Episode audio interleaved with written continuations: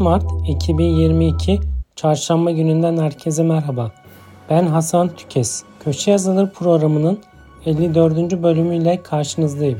Programımızda 22 Mart 2022 tarihinde çalışma hayatına ilişkin olarak yayınlanmış köşe yazılarına başlıklar halinde yer verilecektir. 22 Mart 2022 tarihli köşe yazıları Ahmet Karabıyık Bir koyundan iki poz çıkaran patronlar Anıl Çevik işçinin işe geç gelmesi hakkında bilinmesi gereken 3 önemli bilgi.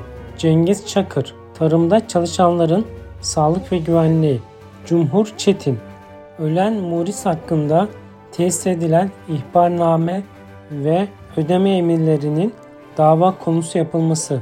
Mustafa Alpaslan Soru ve cevaplarla 2021 yılında konut kira gelirinin 2022 Mart ayında beyanı sırasında nelere dikkat edilecek?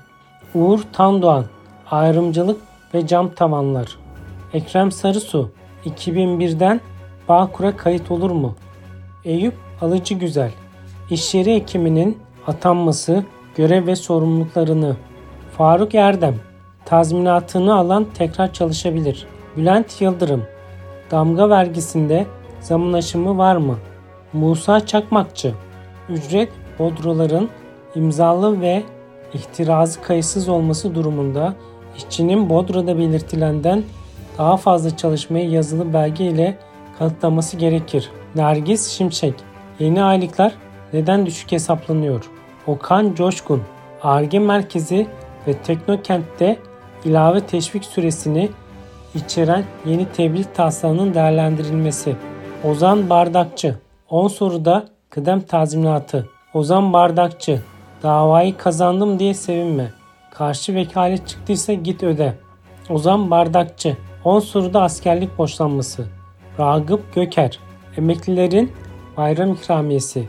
Resul Kurt sahte müfettişlere dikkat. Sezgin Özcan yetim aylığı bağlandığında 65 yaş aylığı kesilir mi? Talha Apak gayrimenkulünü 5 yıl içinde satanlar vergi ödeyecek.